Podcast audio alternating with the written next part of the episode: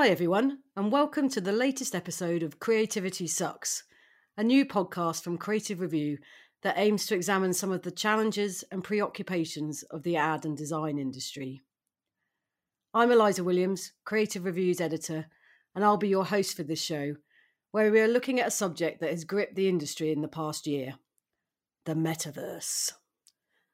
The term metaverse was apparently coined around 30 years ago in the 1992 sci fi novel Snow Crash, but it's become highly fashionable in the last few years, and in particular since last October, when Mark Zuckerberg rebranded Facebook as Meta and took the term into the mainstream. Since then, there have been many, many conversations about the metaverse and a lot of speculation about how it will change our world. So today I'm joined by three expert guests to unravel some of the hype and confusion and to try and answer a simple question What actually is the metaverse? Joining me on this quest are Emma Chiu, who is Global Director at Wunderman Thompson Intelligence, Wayne Deakin, Global Principal at Wolff Olins, and Grace Francis, Global Chief Creative and Design Officer at Wongdoody. Welcome to the show, everyone. Hi, looking forward to it. Hi there. Great to be here. Brilliant. Okay, so to kick us off, I'd just like to test your instinctive reaction to the main question, which, uh, just to remind you, is what actually is the metaverse? I find that the metaverse can be much discussed but little understood. So, how are you explaining it to people? Emma, I'm going to come to you first. What are your thoughts? Yes, the metaverse seems to have many, many different interpretations. I think there will be different iterations of the metaverse, just as we've seen different progressions of the internet. And currently, as the metaverse exists, it's a series of virtual worlds that are three dimensional, persistent, reactive, and social. In the future, the metaverse will be where our virtual and physical lives converge. So we will see the virtual world blend in and blur in with our physical world. Okay. Uh, so, Wayne, I'm going to come to you. Would you agree with that description of Emma's?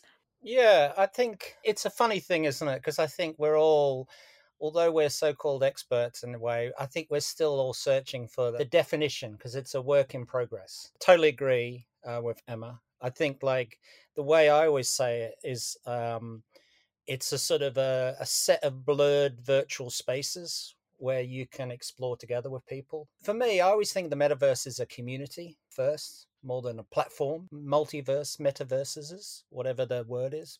But yeah, I think it's those combination of things as the as the internet has grown and developed, we've come into this weird space that people are creating uh, the metaverse. But there's not just one metaverse in my mind. There's multiple metaverses or multiverses, whatever the. I'm not an English person, so I'm Australian originally, so I can't speak properly. I imagine what there is a collective term for that, but the way I view it is through that lens. Yeah, we will get to the language around all this actually, because I think um, potentially that's part of the challenge is um, all these words and how to use them well. Uh, but before we do that, Grace, give me your thoughts. Would you agree with Wayne and Emma? I think we're pulling on all the same threads here. I think it's really interesting that at this point in time, we've plucked metaverse from a piece of amazing but dystopian sci-fi, which suggests originally, okay, this is this is the world we want to be because we've abandoned our physical selves, and I think that speaks to a great fear with the metaverse. Is this going to be a place where we um, no longer enjoy uh, physical contact, where we no longer have uh, interactions in person, and instead we sit um, stationary on our sofas? Um, but I think Wayne is exactly right with community. Um, we've been playing games for around 5,000 years, uh, sometimes strategically meeting new cultures and working out how we behave through games, sometimes just having fun. We've been telling stories for even longer. I feel the metaverse is that place for community and the place to do what we inherently do as part of the human experience, which is find ways to authentically connect with each other.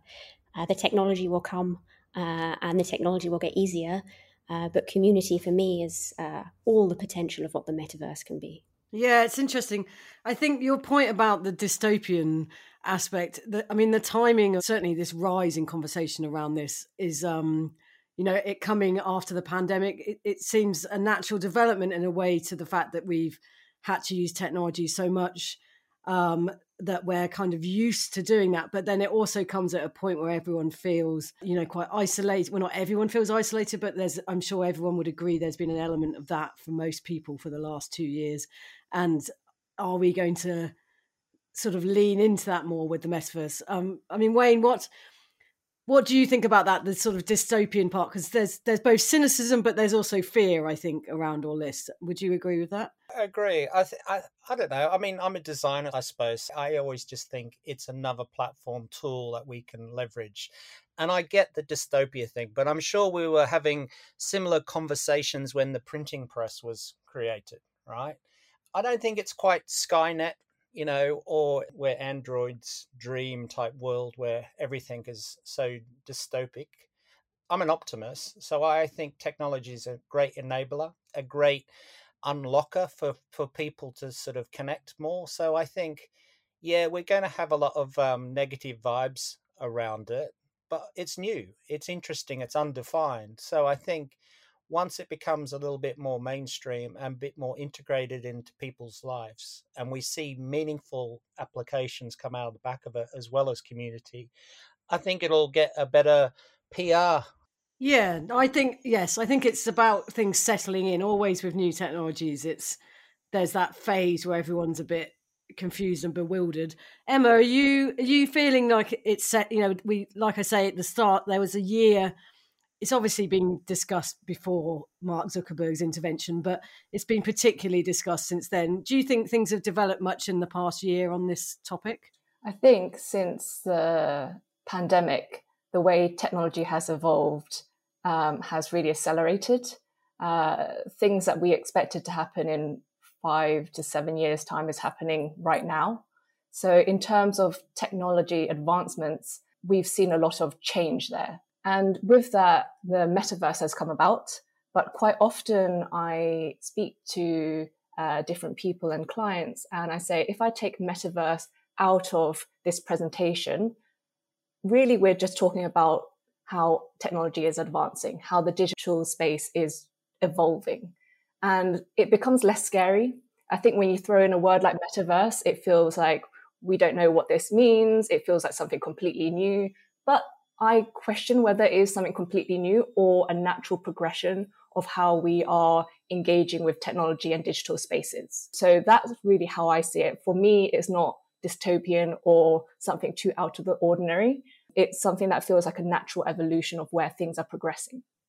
Yeah, and there's sort of examples you could give of things that are happening now because I think also part of the problem with it is that um, there's a sense in which it feels like something that's not here yet. And yet i feel like there are examples of this around now already. I mean emma can you talk about some examples you you see in your world now that you could describe as metaverse?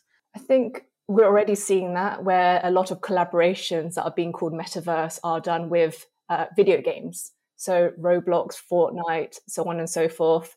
They're getting a lot of coverage and they're being labeled as the metaverse. So really video games that offer, you know, this sort of 3D environment where people can um, all create a community and be part of um, our spaces, are these virtual spaces that people are going to, and brands and you know other influential figures are kind of utilizing these spaces um, as their metaverse outlets. And really, when you look at how video games have progressed, it's progressed from something that has been quite solo, where you have to often fight baddies or complete a task of some sort uh, or go on a journey, to a place where you just want to hang out in. You know, there's a reason why Animal Crossing became a global phenomenon during the lockdown, because people were able to hang out in a place. It wasn't, it was stress free. There wasn't an objective of them to maintain your island. Um, and there's something quite therapeutic about that. So there's different ways to interact in these virtual worlds that I think people are um, starting to think about and starting to use. But these all really stem from video games. Yeah, I think gamers are probably a little bit uh, eye rolly about uh, everyone's excitement about this in a way because it definitely seems like those those communities have existed. Grace, would you agree with that? That that's the main place we're seeing what might become a broader metaverse in the future? I think we're seeing a lot of end users enjoy um, places that are about play and community, and I think other environments are uh, testing things out. So I, I, completely agree that that gamers are like this is this is old hat to us. We've been here before, um, and we know the benefits of being able to uh, engage together at scale. Um, whether you're in a Fortnite squad, um, getting your XP, uh, or you're undertaking uh, more tactical games. I think something that the general public see less of are things like uh, synthetic training environments. So we're talking about people who are using virtual and uh, physical worlds coming together uh, to learn very complex skills. And we might be thinking about people learning to fly, uh, people in armed forces situations, uh, but also emergency services people as well. Um, so how to exit a burning building. And that feels like that has a huge application uh, for the metaverse, but because it's in a very different space away from the pleasure or excitement of end users, it probably isn't seen quite as much by our industry, um, but still actually requires great creativity and has huge benefits. Yeah, no, that's really interesting that those sorts of professional uses of, of virtual and real life meeting have been going on for a while. Wayne, is there anything you would want to add to other other examples you've seen already happening?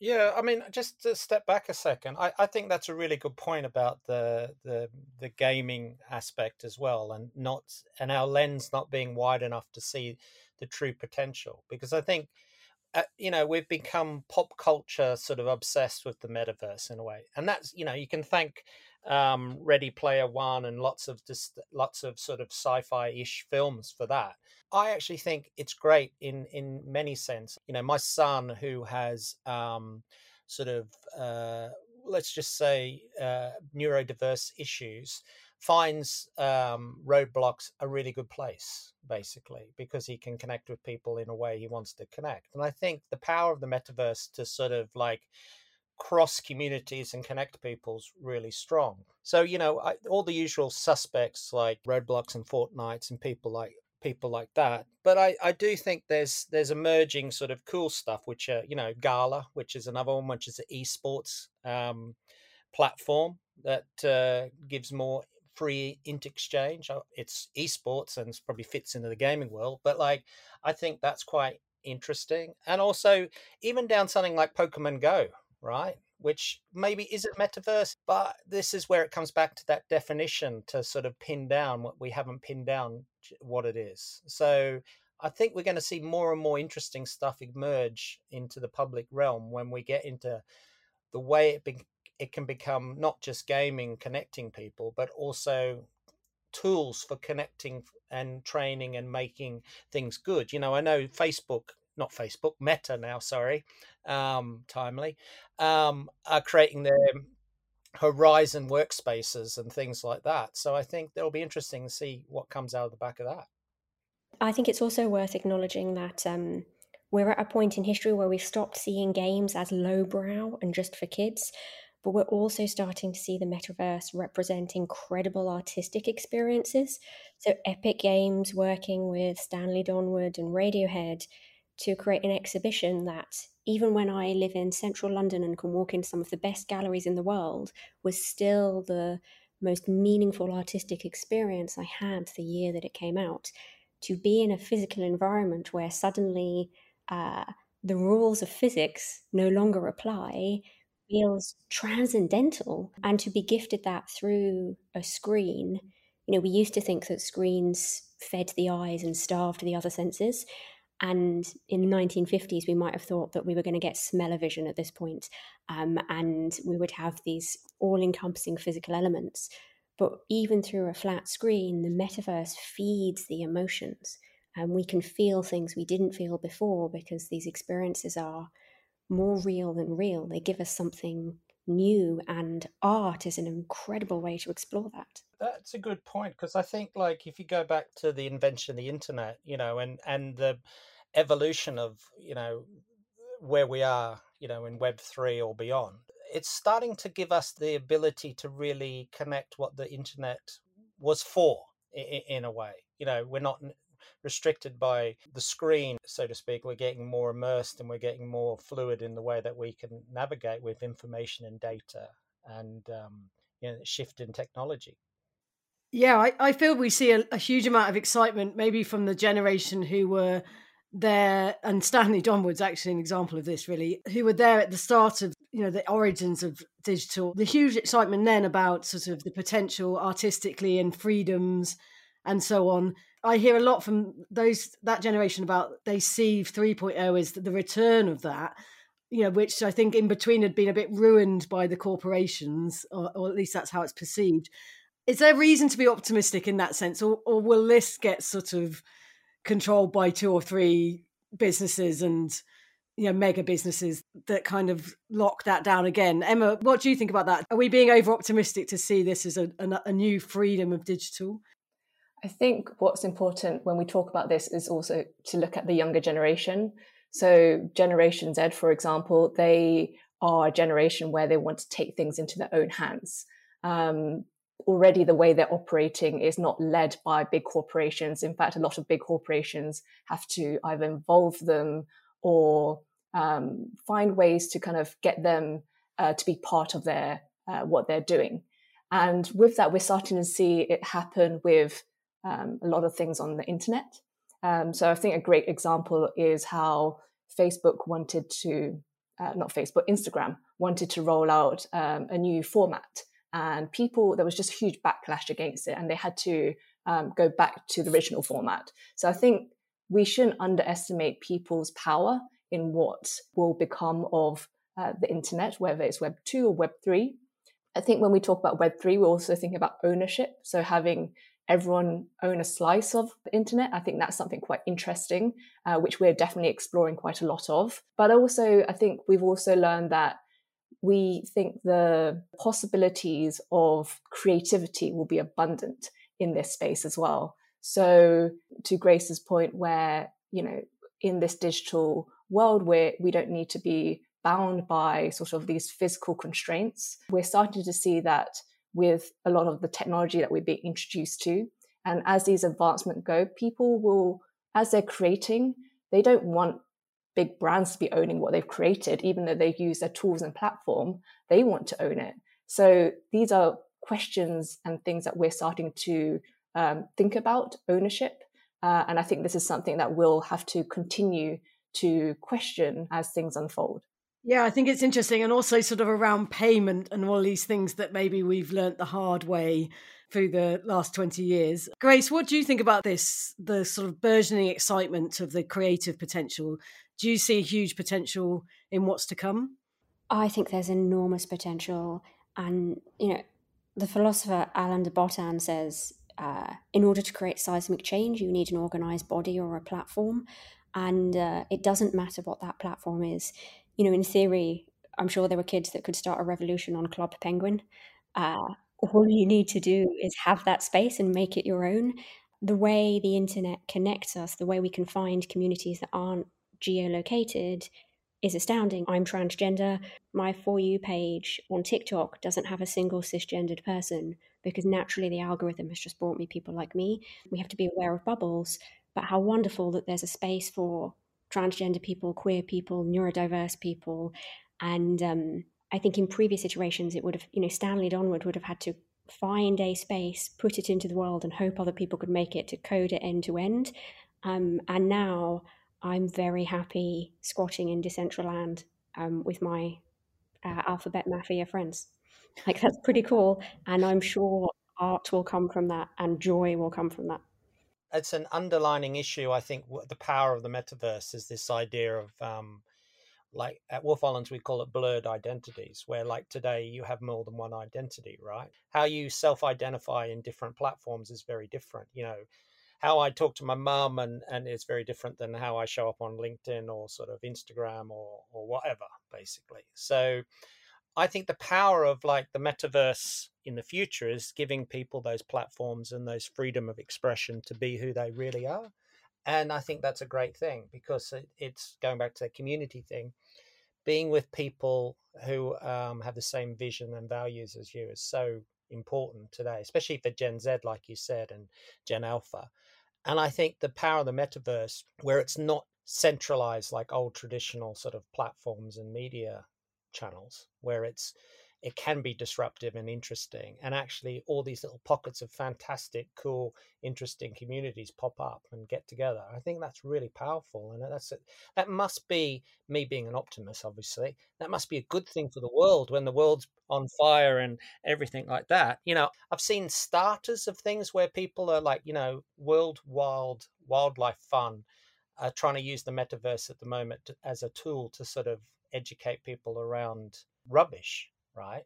And I thought, okay, it's it's not my favorite execution of it, but I like the intent of where they're trying to do this, basically. So I think this idea of how people can sort of reframe their identity in a new way in, a, in an avatar or anything and bring stuff to life that must be a good thing i think and just to add to both of the points um, we found from a survey that we conducted um, earlier this year that people felt they were allowed to be more authentic and individual within the metaverse. So, from the data points, um, 76% say they would like their avatar to express their creativity and individuality in ways that they can't in the physical world.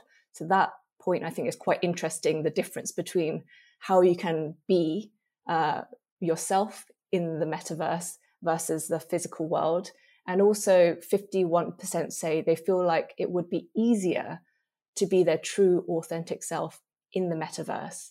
So perhaps people are able to um, learn more about themselves and explore themselves in ways that they can't in the physical world. I think these areas are very interesting for us to learn and understand as the metaverse society is being created.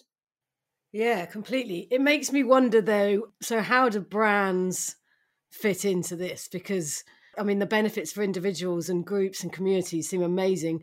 But what are you advising the clients you work with? How can brands be part of this without sort of potentially being intrusive or being presumptive or um, do they need to be invited in? Wayne, what what are the conversations you're having with clients around all of this?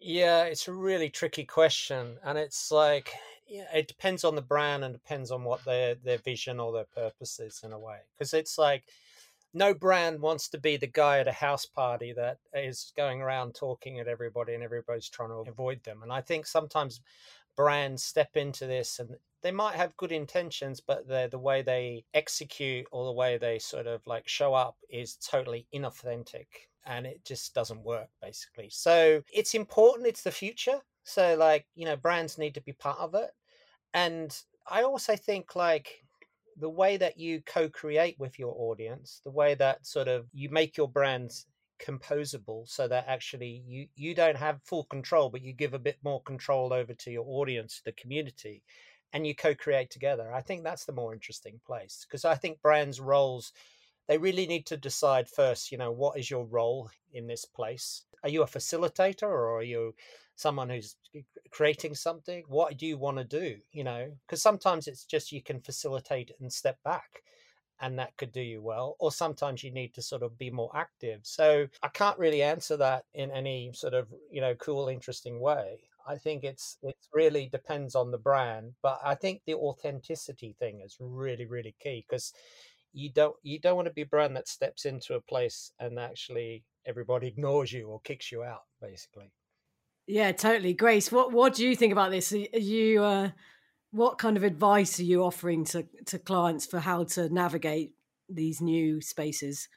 We're talking a lot about making authentic connections with audiences and letting go of that very old muscle memory from the creative industry about being persuasive, about grabbing the audience's attention and persuading them this is where you need to be. That's when it doesn't work you can spend all your money turning up in Fortnite, uh, but if everybody's just running through to grab the XP, they end up feeling disenfranchised because they've been forced to listen to a bit of a jazz concert they otherwise wouldn't.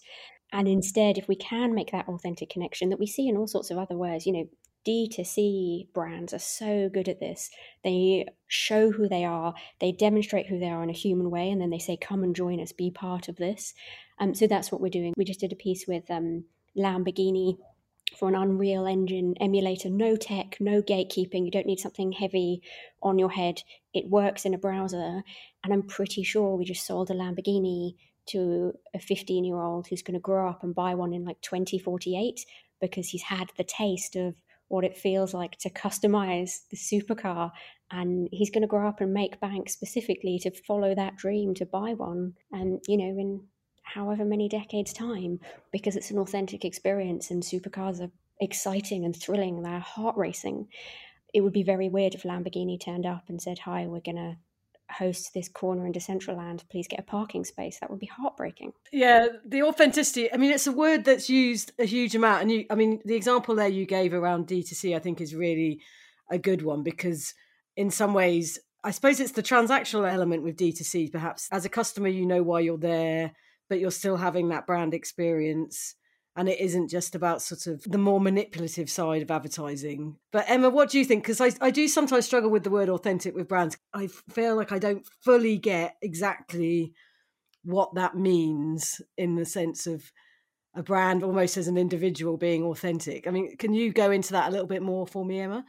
Just chiming into Grace's point about uh, a younger person engaging with a brand, I think a lot of younger generations their first understanding or touch point with a brand may well be in the metaverse.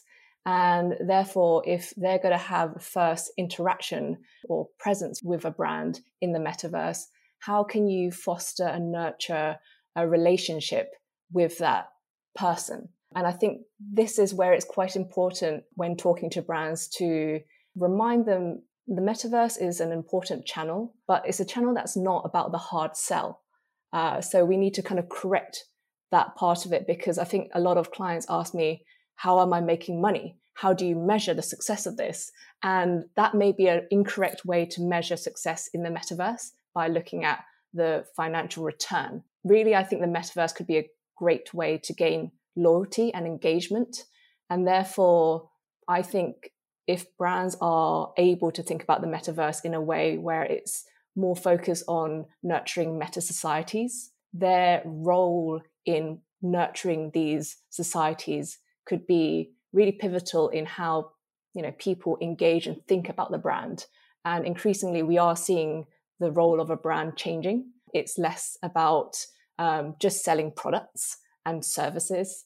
In fact, in the physical world, we want them to do a lot more. They want we want them to support climate change, social issues. So within the metaverse, we want all of that, but the metaverse operates slightly differently. So, how can they nurture a meta society that is safe for people, that is, you know, engaging, people want to return to, they feel included. So, these are things that we talk to a brand about when it comes to the metaverse. Yeah, I totally agree with that. I think that's a really good point because, like, the way that I view it is um, brands were obsessed with acquisition, you know, back in the day. I think retention is the new acquisition.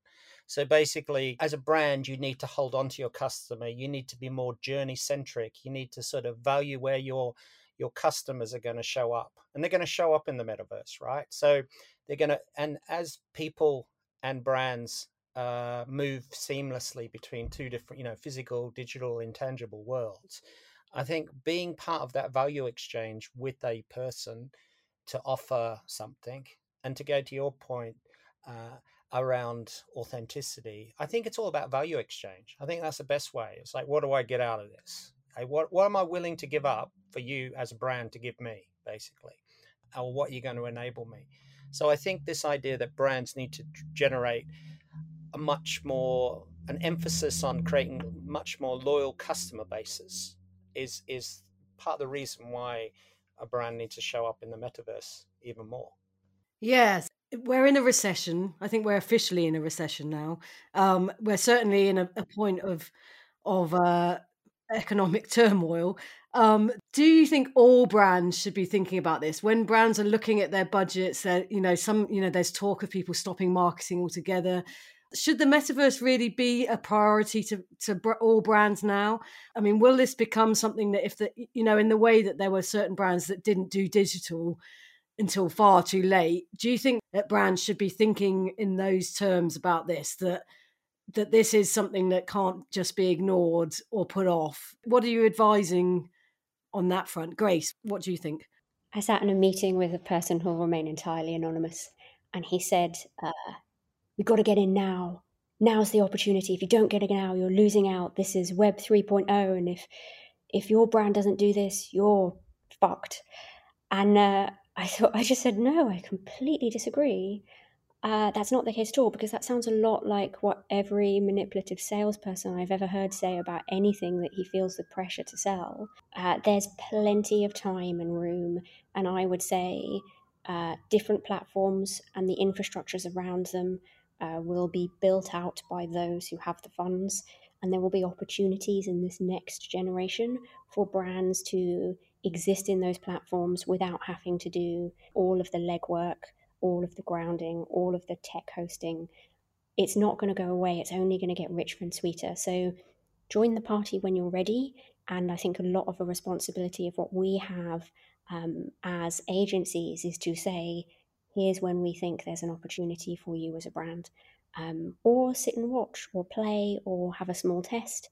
Um, but in no way do you have to, everybody has to jump in on the ground floor now, or you're going to miss out um, if anything, it's going to just keep getting more exciting, more open, uh, and those opportunities will be there for you when it's right for you. Um, I'm not sure anybody needs um, a virtual taco right now. I love virtual tacos. we all need a virtual Wayne, Wayne's down for two. Are we down for two? I might have room for a third. yeah, the only thing I'd say to that, you know, I, yeah, hundred percent. But but what I do think is important, like um, speaking from a design point of view, right? I, I I think it's important that we create brands and toolkits and guidelines for brands um, of how they can extend and stretch themselves into these different areas. So, like when we design an identity or design sort of like a, a design system, we're we're we're designing sort of stuff to go okay it's got to show up in in different ways. So like how is that identity going to appear within the metaverse? How is that going to work? How is it going to stretch? How's the design going to be um, be able to be deconstructed and reconstructed with people basically. So i think that's important for us you know um, creating refreshing or reimagining brands you know we we always are now designing guidelines and and as opportunities as opposed to just like here's a static guideline you know I, I, think that's important. Amen. I absolutely love that. And again it's about understanding we are considering for the future as we think about how the brand exists and how that design system exists knowing you might be coming in tomorrow or a little bit later um, but we've thought about that and considered that knowing that the metaverse isn't going away yeah, it all gets gets less gimmicky then, doesn't it? I think the ad world has been very guilty of of tech gimmickry in the past, and which is perhaps where some cynicism can come around these developments. That you know, is it something that's just going to be another flash in the pan? Um, Emma, what what do you think on all this side of it?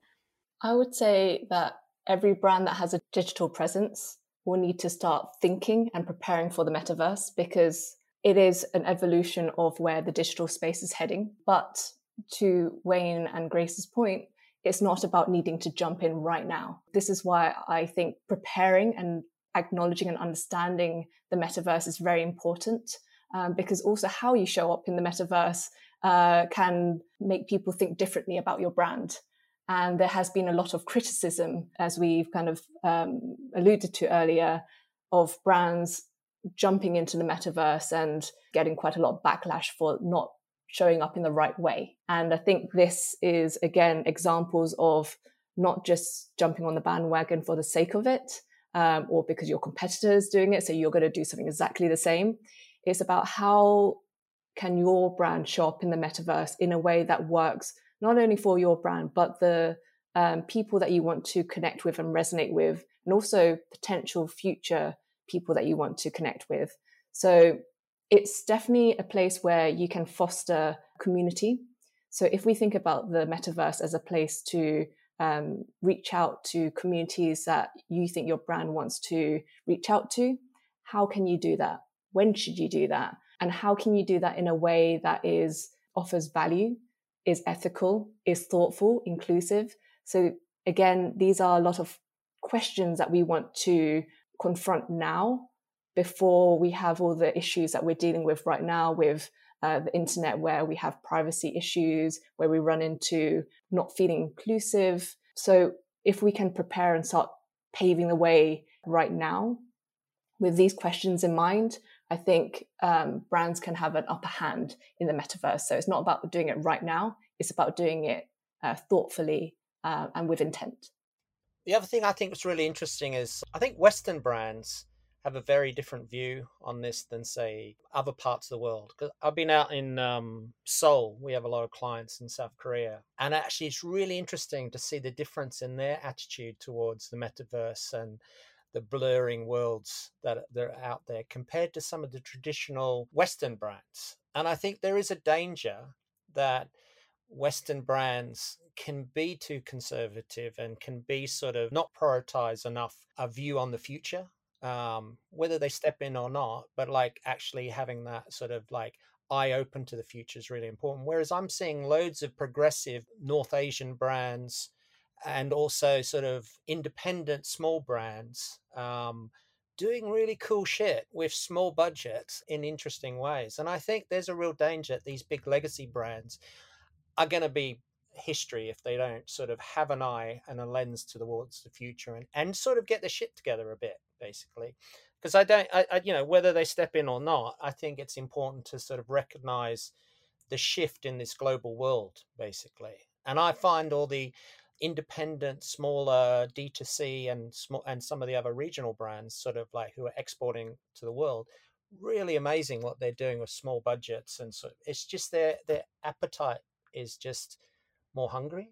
And I think that really appeals to the Gen Z, Gen Alpha type communities out there. Mm, and I just want to um, add to Wayne's point. We ran a survey that looked at US, UK, and China. And what we found uh, in China, they felt technology can help nurture um, digital relationships. So 84% said technology has deepened relationships with their friends and family, and 87% say technology helps create and promote empathy. So I think also the way we think about technology and the way we want to utilize it in a way that could promote empathy is something that the Western world may be only starting to adopt now, and perhaps the metaverse can help open that up. I think it's a really interesting point. We're nearly out of time, so I just want to bring up one quite key point around this, which is about sort of access and equality of access and inclusivity and so on. Because I think in South Korea, my understanding is that they just have their internet connectivity is way, way better. and it's way more it's like six nuts, basically. Yeah. You know, that changes your attitude to technology immediately. Whereas, you know, in the UK, there's a lot of variation to what people have access to, not just on the internet, but also in terms of kit and in terms of, you know, your ability to be part of these worlds. And it seems to me that's again a place where brands can play a part, certainly. But I think there's enough attention being paid to that because I know there has been talk, and it, certainly Emma, you were saying about learning from the past around sort of the biases that we've seen in um, the internet, you know, that have been built into the internet and designed in often. How do we avoid repeating all those mistakes again and making this these developments something that's really available for all age groups, available for all uh, people of all like financial circumstances?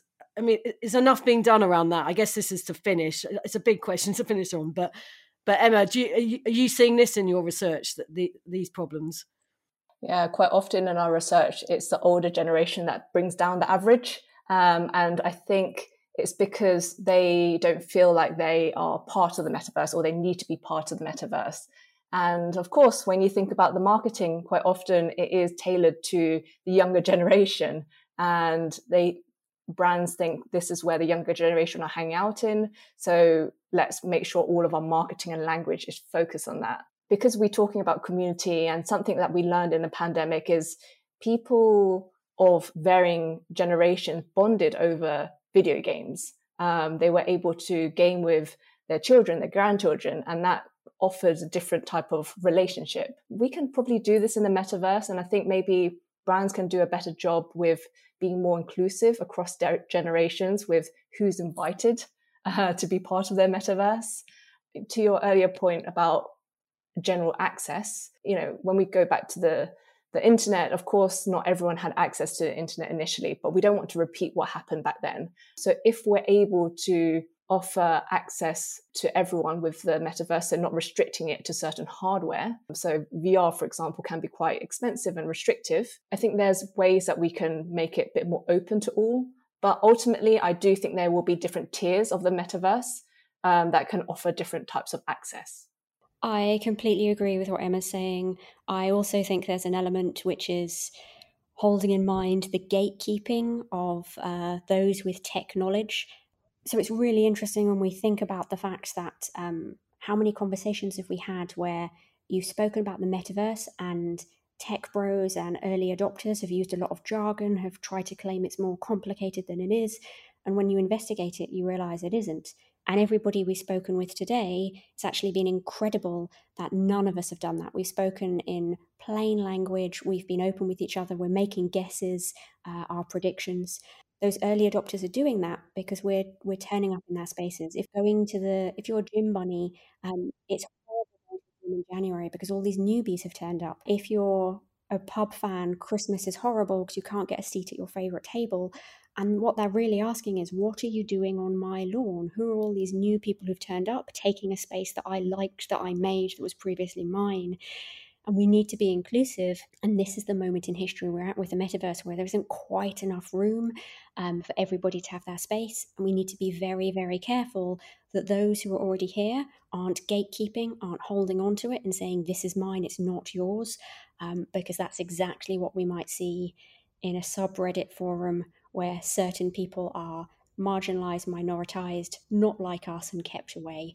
We need to make sure we're building communities um, and we're dismantling the idea that the metaverse is just for one type of people, and those people are people who understand technology. Yeah, totally agree.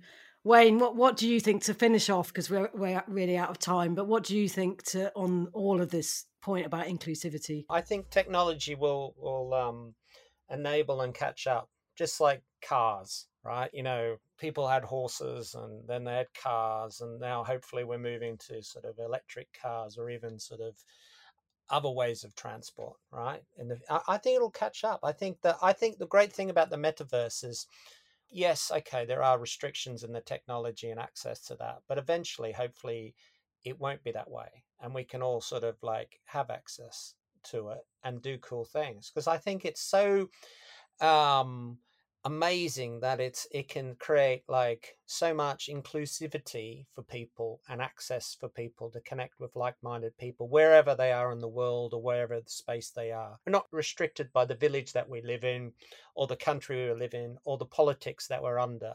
I think that's the great thing about it. So for, for so for me i think um once we get all the technology shit and access sorted out of the way i think it'll be um uh, a really good future Oh, what a great note to end on. I think we'll finish it there.